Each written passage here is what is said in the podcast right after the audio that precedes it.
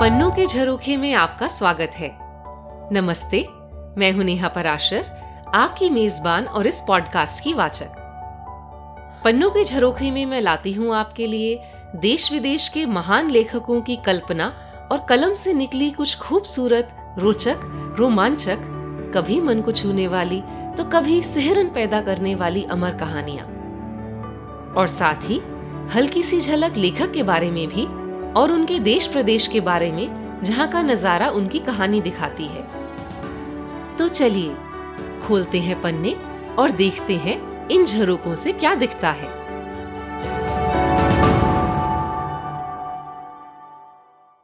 इस एपिसोड में मैं आपके लिए लाई हूँ जेम्स ग्रोवर थर्बर की एक मशहूर कहानी। जेम्स थर्बर 20वीं सदी के सबसे लोकप्रिय अमरीकी हास्य लेखकों में से हैं। इनका जन्म अठारह सौ चौरानवे में अमेरिका के ओहायो राज्य के कोलंबस शहर में हुआ था। कोलंबस शहर जेम्स हर्बर का जन्म व मृत्यु स्थान होने के लिए तो जाना ही जाता है, पर यहाँ के इतिहास की एक दो और दिलचस्प बातें बताती हूँ। यहाँ 1908 में पहली बार दुनिया का सबसे पहला वाटर ट्रीटमेंट प्लांट यानी जल उपचार संयंत्र लगाया गया था। पानी को फ़िल्टर करने और हार्ड वाटर को सॉफन यानी पानी के मृदुकरण करने की यहाँ की प्रणाली का इजाद हुवर नाम के दो भाइयों ने किया था। इस प्लांट के लगने से टाइफॉइड से मरने वालों की तादाद में काफ़ी कमी आई थी। विश्व में अनेक जगहों पर इस डिज़ाइन का इस्तेमाल आज तक हो रहा है। कोलंबस को दुनिया का बग्घी घर भी कहा जाता था, क्योंकि यहाँ पर बग्घी बनाने वाली कई दर्जनों कंपनियाँ हुआ करती थी। आज की बात करें तो कोलंबस शहर घर है बटेल मेमोरियल इंस्टीट्यूट का। विश्व का सबसे बड़ा निजी वैज्ञानिक अनुसंधान और विकास, यानी रिसर्च एंड डेवलपमेंट इंस्टीट्यूट। मैंने कोलंबस का तो परिचय दे दिया, अब वापस जेम्स थर्बर पर आती हूँ। थर्बर ने अपनी निराली व्यंग्यात्मक कलम से 40 से भी अधिक किताबें, अनेकों लघु कथाएँ, बाल साहित्य और निबंध लिखे हैं।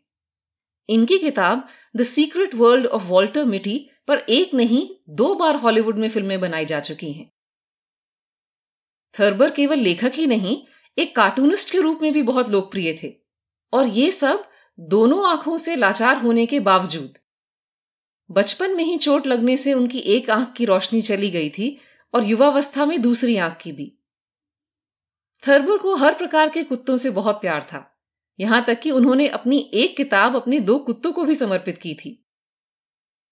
आज जो कहानी सुनाने जा रही हूँ, उसका नाम है द कैटबर्ड सीट ये इनकी बहुत ही लोकप्रिय कहानी है। कैटबर्ड अमेरिका में पाया जाने वाला एक छोटा सा पक्षी है, जो बिल्ली जैसी आवाज़ निकाल सकता है। कहते हैं कि गाने के लिए ये आँगन में जो भी जगह सबसे ऊँची हो, वही जाकर बैठता है। To be in a catbird seat एक मुहावरा है। जिसका मतलब है ऊँचा ओहदा आसानी से मिल जाना, या किसी बहुत आरामदायक ऊँचे पद पर होना। चलिए अब कहानी सुनते हैं।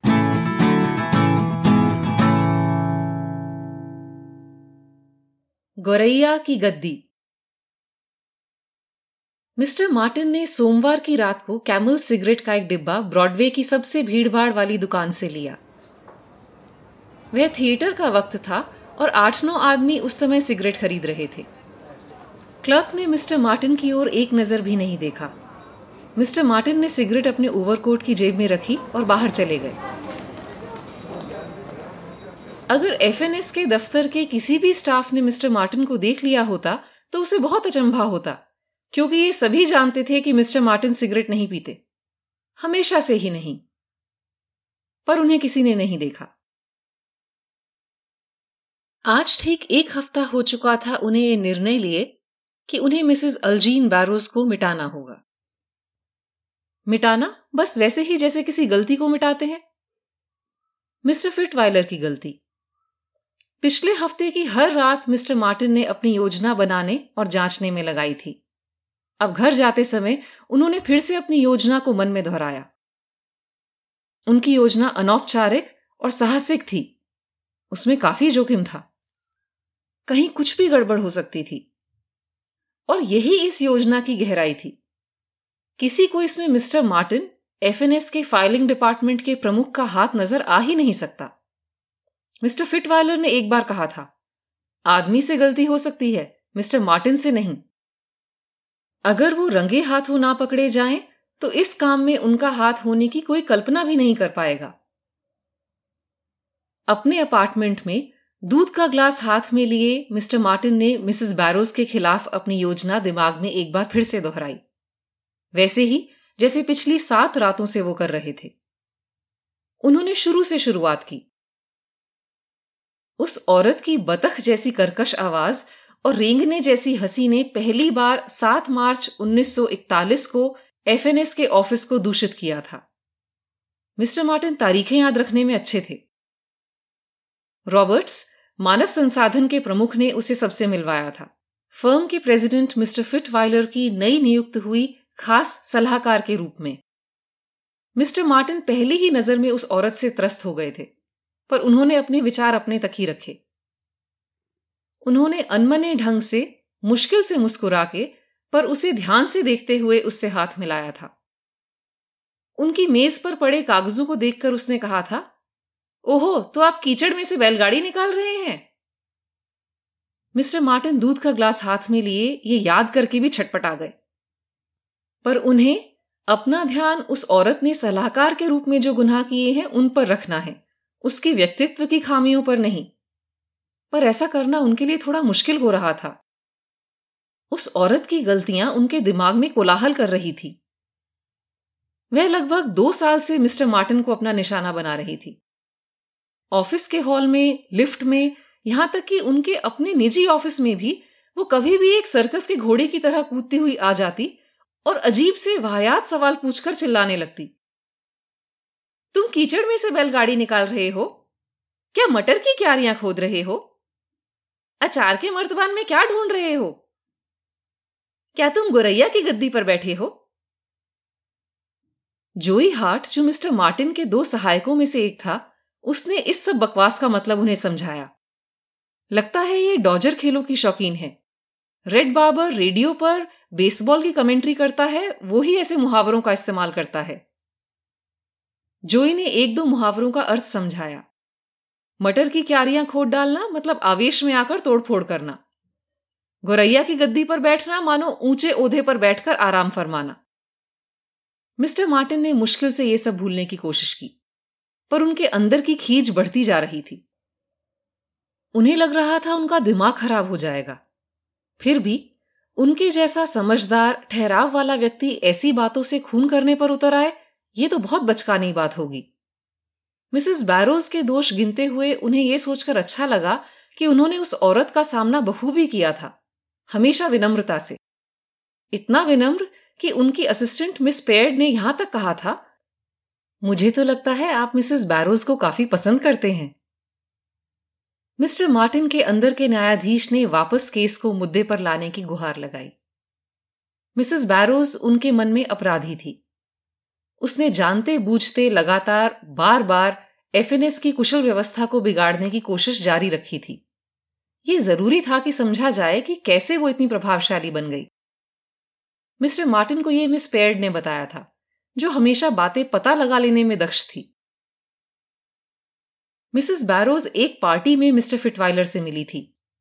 वहाँ उसने मिस्टर फिटवाइलर को एक पिए हुए बलशाली आदमी से बचाया था, जो एफएनएस के प्रेसिडेंट को किसी फुटबॉल टीम का कोच समझ बैठा था। बस, मिस्टर फिटवाइलर को इस घटना के बाद लगा कि ये एक खास प्रतिभाओं वाली महिला है, जो उनके और उनकी कंपनी के लिए बहुत कुछ करने की क्षमता रखती है। एक हफ़्ते बाद ही उन्होंने मिसेस बैरोज का परिचय अपनी खास सलाहकार के रूप में सबसे कराया था। बस, उस दिन से अव्यवस्था ने मानो कंपनी में प्रवेश कर लिया।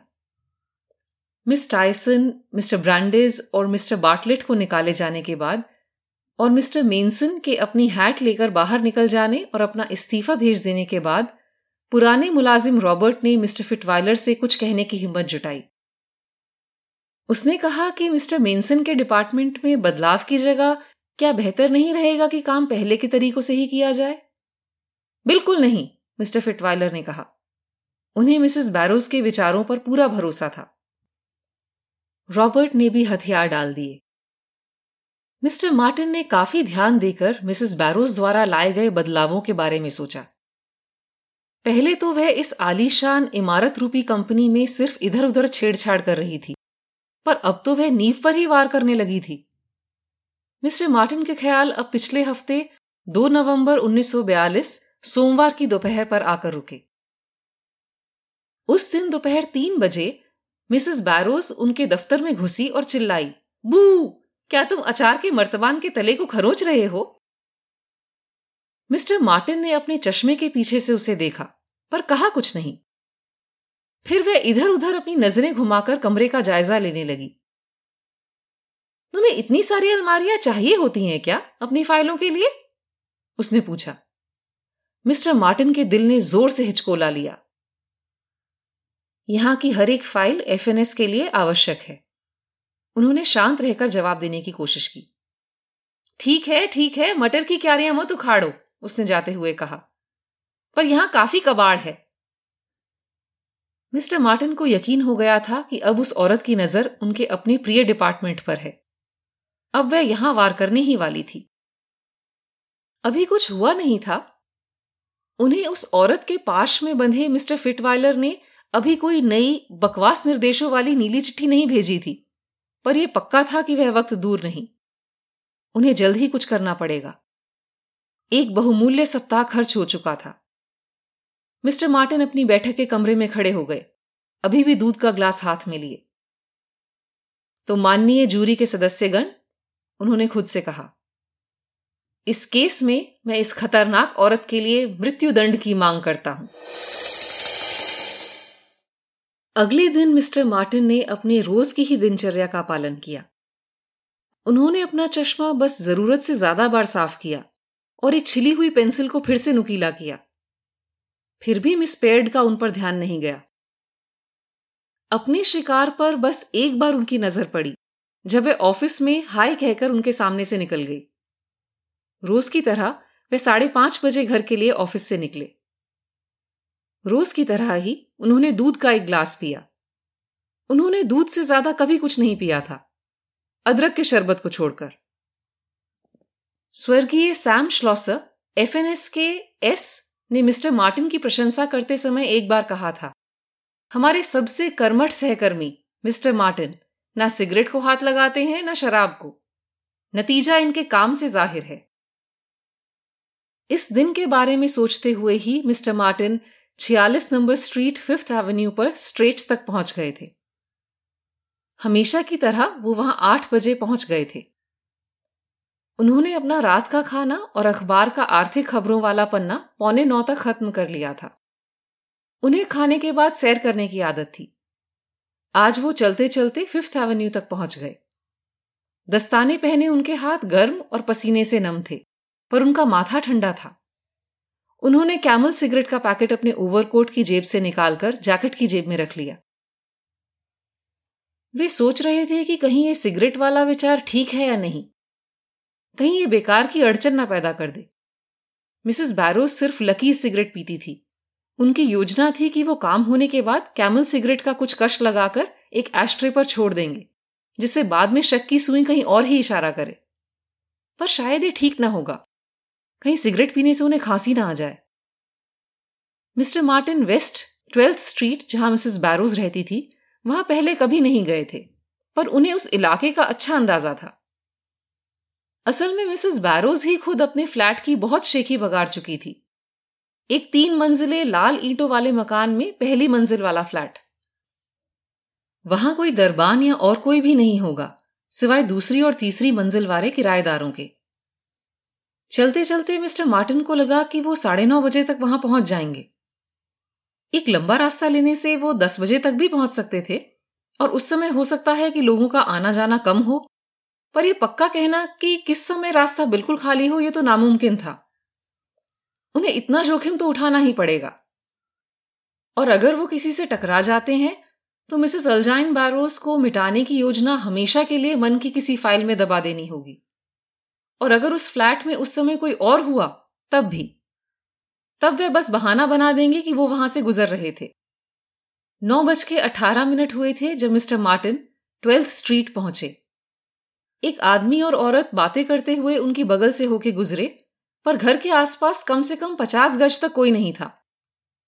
वो फटाफट सीढ़ियों से ऊपर चढ़े और मिसेस अल्जाइन बैरोज की नेम प्लेट के नीचे लगी घंटी बजाई।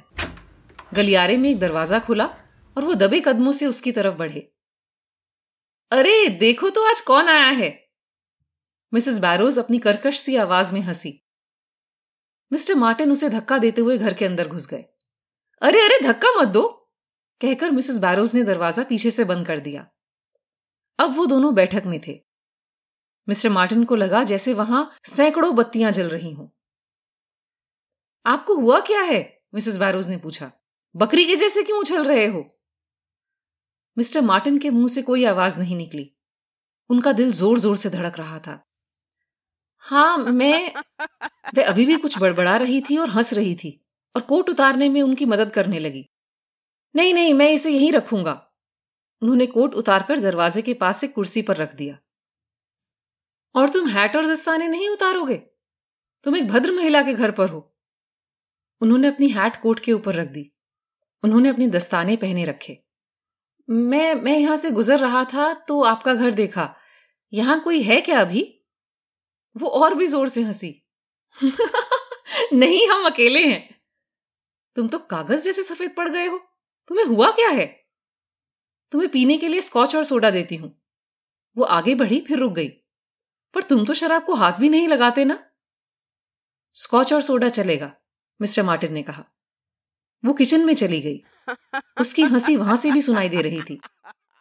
मिस्टर मार्टिन ने इधर उधर नज़र घुमाई कोई हथियार ढूँढने के लिए। उनकी योजना घर में ही कोई हथियार मिलने पर टिकी थी। वहाँ एक लोहे की छड़ी थी और कुछ गदा जैसा भी रखा था। पर नहीं, इनमें से कुछ नहीं। वो कुछ और ढूंढ रहे थे। एक मेज देखी। वहाँ एक लिफाफे खोलने वाला छोटा सा चाकू रखा था। क्या ये इस काम के लिए ठीक रहेगा? उन्होंने उसे उठाने के लिए हाथ बढ़ाया तो वहीं रखा एक पीतल का डिब्बा गिर गया और उसमें रखी डाक टिकटें ज़मीन पर गिर गई। मिसेस बैरोज रसोई घर से चिल्लाई, अरे, मटर की क्यारियाँ क्यों खोद रहे हो? मिस्टर मार्टिन को हँसी आ गई। उन्होंने चाकू उठाकर नोक अपनी कलाई पर लगाकर देखी। वह बिल्कुल पैनी नहीं थी। नहीं, इससे काम नहीं चलेगा। जब मिसेस बैरोज दो ग्लास लेकर वापस आई, तब मिस्टर मार्टिन अपने दस्ताने पहने वहीं खड़े थे। जेब में सिगरेट, हाथ में शराब, ये सब कितना अजीब था उनके लिए। अजीब ही नहीं, बल्कि नामुमकिन। उनके दिमाग में एक नई योजना का बीज उगा। भगवान के लिए अपने दस्ताने तो उतार दो कम से कम। मिसेस बैरोज ने कहा। नहीं, मिस्टर मार्टिन ने कहा। मैं घर में हमेशा दस्ताने पहनकर रहता हूँ। उनकी योजना जड़ पकड़ती जा रही थी। मिसेस बैरोज ने मेज पर ग्लास रख दिए और सोफे पर बैठ गई। अरे, इधर आकर बैठो। मिस्टर मार्टिन उसकी बगल में जाकर बैठ गए। जैकेट में से सिगरेट निकालने में थोड़ी तकलीफ़ हुई पर उन्होंने सिगरेट निकाल ली और मिसेस बैरोज ने उसे जलाने में मदद की। वाह! तुम्हारे हाथ में शराब और सिगरेट? क्या नज़ारा है? उसने हँसते हुए कहा। मैं तो हमेशा ही सिगरेट और शराब पीता हूँ, मिस्टर मार्टिन ने कहा। उन्होंने मिसेस बैरोस के साथ ग्लास खनकाया। ये जाम बुढ़े सठियाए हुए फिटवाइलर के नाम, मिस्टर मार्टिन ने कहा और एक घूंट में ग्लास खाली कर दिया। उसका स्वाद बहुत खराब था, पर उन्होंने अपने चेहरे पर शिकन नहीं आने दी। Mr Martin! मिसेस बैरोस के भाव और आवाज़ बदल गई। आप हमारे मालिक का अपमान कर रहे हैं। मिसेस बैरोज अब खास सलाहकार के रूप में आ गई थी। मैं एक बम तैयार कर रहा हूँ, मिस्टर मार्टिन ने कहा। वो उस बूढ़े बकरे को आसमान से भी ऊपर उड़ा देगा। आपने कुछ नशा तो नहीं किया है? मिसेस बैरोज ने सख्त स्वर में कहा। चरस, मैंने चरस ली है, मिस्टर मार्टिन ने कहा। आह, नशे का असली मज़ा तो तब आएगा जब मैं उस बुढ़े को उड़ा दूँगा। Mr Martin! मैं खड़ी हो गई और चिल्लाई, बहुत हो गया, आप यहाँ से निकल जाइए. मिस्टर मार्टिन ने सिगरेट बुझाई और सिगरेट का पैकेट मेज पर छोड़ दिया। फिर वो खड़े हो गए और अपने हैट और कोट तक गए। फिर उन्होंने अपनी उंगली को होठों पर रखा और कहा, इस बारे में एक शब्द नहीं। मिसेस बैरोज उन्हें स्तब्ध देख रही थी। मिस्टर मार्टिन ने दरवाज़ा खोलते हुए कहा, मैं तो गुरैया की गद्दी पर बैठा हूँ। यह कहकर उन्होंने चढ़ाते हुए अपनी जीप बाहर निकाली और फिर चले गए। किसी ने उन्हें जाते हुए नहीं देखा। ग्यारह बजे से पहले वे पैदल अपने घर पहुँच गए। उन्होंने दांत साफ़ करने के बाद दो ग्लास दूध पिया। वो बहुत खुश महसूस कर रहे थे। नहीं, ये शराब का असर नहीं था। उन्होंने एक किताब पढ़ी और जल्द ही सो गए। अगली सुबह साढ़े आठ बजे मिस्टर मार्टिन दफ्तर में थे, हमेशा की तरह। मिसेस बैरोज, जो कभी दस बजे से पहले दफ्तर नहीं पहुँचती थी, आज सवा नौ बजे ही उनके कमरे में थी। मैं जा रही हूँ, मिस्टर फिटवाइलर को सब बताने। वो चाहे तुम्हें पुलिस के ही हवाले क्यों ना कर दे। वो चिल्लाई। माफ़ कीजिए? मिस्टर मार्टिन ने उसे विस्मित भाव से देखा। मिसेस बैरोज कमरे से निकल गई। मिस पेड और जोई हार्ट भी स्तब्ध खड़े उसे घूरते रहे। अब इस चुड़ैल को क्या हुआ है? मिस पेड ने पूछा। भगवान ही जाने, मिस्टर मार्टिन ने कहा और अपने काम में लग गए। मिस पेड उठकर बाहर गई और मिस्टर फिटवाइलर के कमरे के बाहर धीरे धीरे चक्कर लगाने लगी। अंदर मिसेस बैरोस के चिल्लाने की आवाज़ आ रही थी, पर वह क्या कह रही थी यह सुनाई नहीं दे रहा था। पैतालीस मिनट बाद मिसेस बैरोज मिस्टर फिटवाइलर के कमरे से निकली और अपने कमरे में चली गई। आधे घंटे बाद मिस्टर फिटवाइलर ने मिस्टर मार्टिन को बुलवा भेजा। फाइलिंग डिपार्टमेंट का प्रमुख, शांत, सलीकेदार, शिष्ट और सतर्क, मिस्टर फिटवाइलर के सामने खड़ा था। मिस्टर फिटवाइलर का चेहरा कुछ पीला पड़ा हुआ था और वो कुछ घबराए हुए दिख रहे थे। उन्होंने अपना चश्मा उतारा और हाथ में इधर उधर करने लगे। फिर उन्होंने गला साफ़ किया और कहा, मिस्टर मार्टिन, आप हमारे साथ बीस साल से हैं। बाईस साल से, सर, मिस्टर मार्टिन ने कहा। इस दौरान आपका व्यवहार और आपका काम आदर्श रहा है, बल्कि अनुकरणीय भी। मेरी यही उम्मीद है, सर, मिस्टर मार्टिन ने कहा। मिस्टर मार्टिन, जहाँ तक मैं जानता हूँ, आप कभी सिगरेट या शराब का सेवन नहीं करते। जी, सर, आप ठीक समझते हैं। हम्म। मिस्टर मार्टिन, आप बताएँगे कि कल ऑफ़िस से जाने के बाद आपने क्या किया? मिस्टर फिटवाइलर ने चश्मे का कांच साफ़ करते हुए कहा। जी, बिल्कुल। मैं पैदल घर गया, फिर श्रॉफ्ट जाके खाना खाया, फिर सैर करते हुए घर आया, कुछ पढ़ा और जल्दी ही सो गया। मिस्टर फिटवाइलर कुछ देर चुप रहे। वो फाइलिंग डिपार्टमेंट के प्रमुख से कुछ कहने के लिए सही शब्द ढूंढ रहे थे। आखिर उन्होंने कहा, मिसेस बैरोज मिसेस बैरोज ने बहुत मेहनत की है, मिस्टर मार्टिन, बहुत। मुझे ये बताते हुए बहुत दुख हो रहा है कि शायद वो काम का बोझ सहन नहीं कर पाई हैं। उनकी दिमागी हालत पर असर पड़ा है और उन्हें शायद कुछ मति भ्रम हो गया है। मुझे सुनकर खेद हुआ, सर, मिस्टर मार्टिन ने कहा। मिसेस बैरोज को लग रहा है मिस्टर फिटवाइलर ने अपनी बात जारी रखी। क्या, सर? मिसेस बैरोस को यह मति भ्रम हुआ है कि आप उनसे कल रात मिले और आपका व्यवहार कुछ अशिष्टतापूर्ण था। मिस्टर मार्टिन के मुँह से हल्की सी चीख निकल गई, पर मिस्टर फिटवाइलर ने अपना हाथ उठाकर उन्हें चुप कर दिया। दिमागी बीमारियों में ऐसा भ्रम हो जाना नई बात नहीं है। मैंने अभी अभी मनोवैज्ञानिक डॉक्टर फिच से बात की है। उन्होंने निश्चित रूप से तो नहीं कहा, पर उनकी बातें सुनकर मेरा शक पक्का हो गया है। मुझे लगता है मिसेस बैरोज को डॉक्टर फिच के पास जाना चाहिए। मिसेस बैरोज आज आपे से बाहर हो गई थी और उन्होंने कहा कि आपको तुरंत कालीन पे बुलाया जाए। आपको शायद पता नहीं, मिस्टर मार्टिन, कि मिसेस बैरोज ने आपके डिपार्टमेंट के पुनर्गठन की योजना बनाई थी। इसलिए लगता है ऐसी दिमागी हालत में सबसे पहले आप ही का नाम उनके मन में आया होगा। वैसे ये सब बातें डॉक्टरों के समझने की हैं, हमारे नहीं। पर मुझे लगता है मिसेस बैरोज की प्रतिभा का हम यहाँ और उपयोग नहीं कर पाएँगे। मुझे सुनकर बहुत खेद हुआ, सर, मिस्टर मार्टिन ने कहा। तभी दरवाज़ा ज़ोर से खुला और मिसेस बैरोज दंदन आती हुई अंदर घुसी। ये चूहा किसी बात का इकरार नहीं कर रहा ना? पर ये बच नहीं पाएगा। मिस्टर मार्टिन धीरे से मिस्टर फिटवाइलर की कुर्सी के बगल में जाकर खड़े हो गए। तूने मेरे घर आकर सिगरेट और शराब पी। तूने मिस्टर फिटवाइलर को सठियाया हुआ, खड़ूस बुढ़ा कहा और कहा कि तू चरस पिया हुआ है और इन्हें बम से उड़ा देगा। वह सांस भरने के लिए चुप हुई और फिर से बोली अगर तू इतना छोटा सा मामूली सा आदमी नहीं होता तो मुझे लगता तूने ये साजिश की है। तूने मुझे जीव निकाल कर भी चढ़ाया। कहा मैं गुरैया की गद्दी पर बैठा हूँ। वाह! वह ज़ोर ज़ोर से चिल्लाई जा रही थी। मिस्टर फिटवाइलर आपको समझ नहीं आया। ये सब इसकी वाकई में साजिश है। इसे पता था कि कोई भी मेरी बात का विश्वास नहीं करेगा, पर यह हमें उल्लू बना रहा है। जब मिसेस बैरोज ये सब तमाशा कर रही थी, मिस्टर फिटवालर अपनी मेज के नीचे लगे बटन दबा रहे थे। एफएनएस के लोग एक एक करके कमरे में आने लगे। स्टॉकटन, मिस्टर फिटवाइलर ने कहा, तुम और फिशबीन, मिसेस बैरोज को उनके घर लेकर जाओ।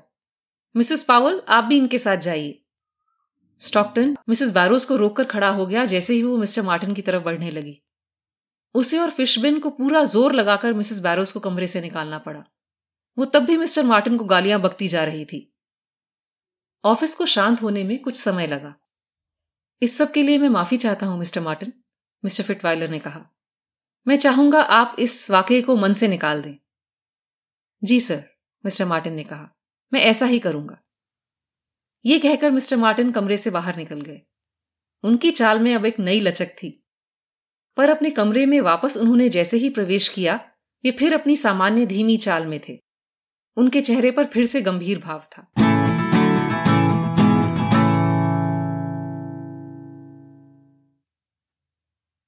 पिछले एपिसोड में मैंने आपसे पूछा था कि फ्रांसिस मैरियन क्रॉफोर्ड कौन सी भारतीय भाषा के ज्ञाता थे। जवाब है, संस्कृत। जी हाँ, उन्होंने इलाहाबाद में संस्कृत की शिक्षा ली और फिर हार्वर्ड यूनिवर्सिटी अमेरिका में भी। सबसे पहले सही जवाब भेजा कर्नाटका से शरत ने। जवाब भेजने के लिए और पन्नों के झरोके सुनने के लिए आपका बहुत बहुत धन्यवाद शरद आज का सवाल कुछ हटके है। जैसे आज की कहानी का नाम असल में एक अंग्रेज़ी का मुहावरा है, आपको हिंदी का कोई भी मुहावरा बताना है जो किसी पक्षी पर आधारित हो। उदाहरण के तौर पर, उड़ती चिड़िया के पर गिन लेना, या बगला भगत होना, या फिर अपने मुँह मिया मिठू। अरे, तीन तो मैंने ही बता दिए, पर ऐसे और कई हैं तो ढूंढिए और मुझे भेजिए। अगर किसी का मुहावरा बिल्कुल निराला होगा तो मैं उसे अगले एपिसोड में ज़रूर सुनाऊँगी। तो कैसी लगी आपको आज की कहानी? मुझे ईमेल करके ज़रूर बताएँ। ईमेल एड्रेस है सुनो P K J at Gmail dot com यह आपको शो डिस्क्रिप्शन में भी मिल जाएगा। कहानियाँ सुनते रहने के लिए इस पॉडकास्ट को सब्सक्राइब ज़रूर करें। अगले एपिसोड तक आपसे इजाज़त लेती हूँ। तब तक इस खूबसूरत दुनिया के नजारे पन्नों से देखते सुनते रहिए। जाने कौन सा पन्ना दिल का ही कोई झरोखा खोल दे।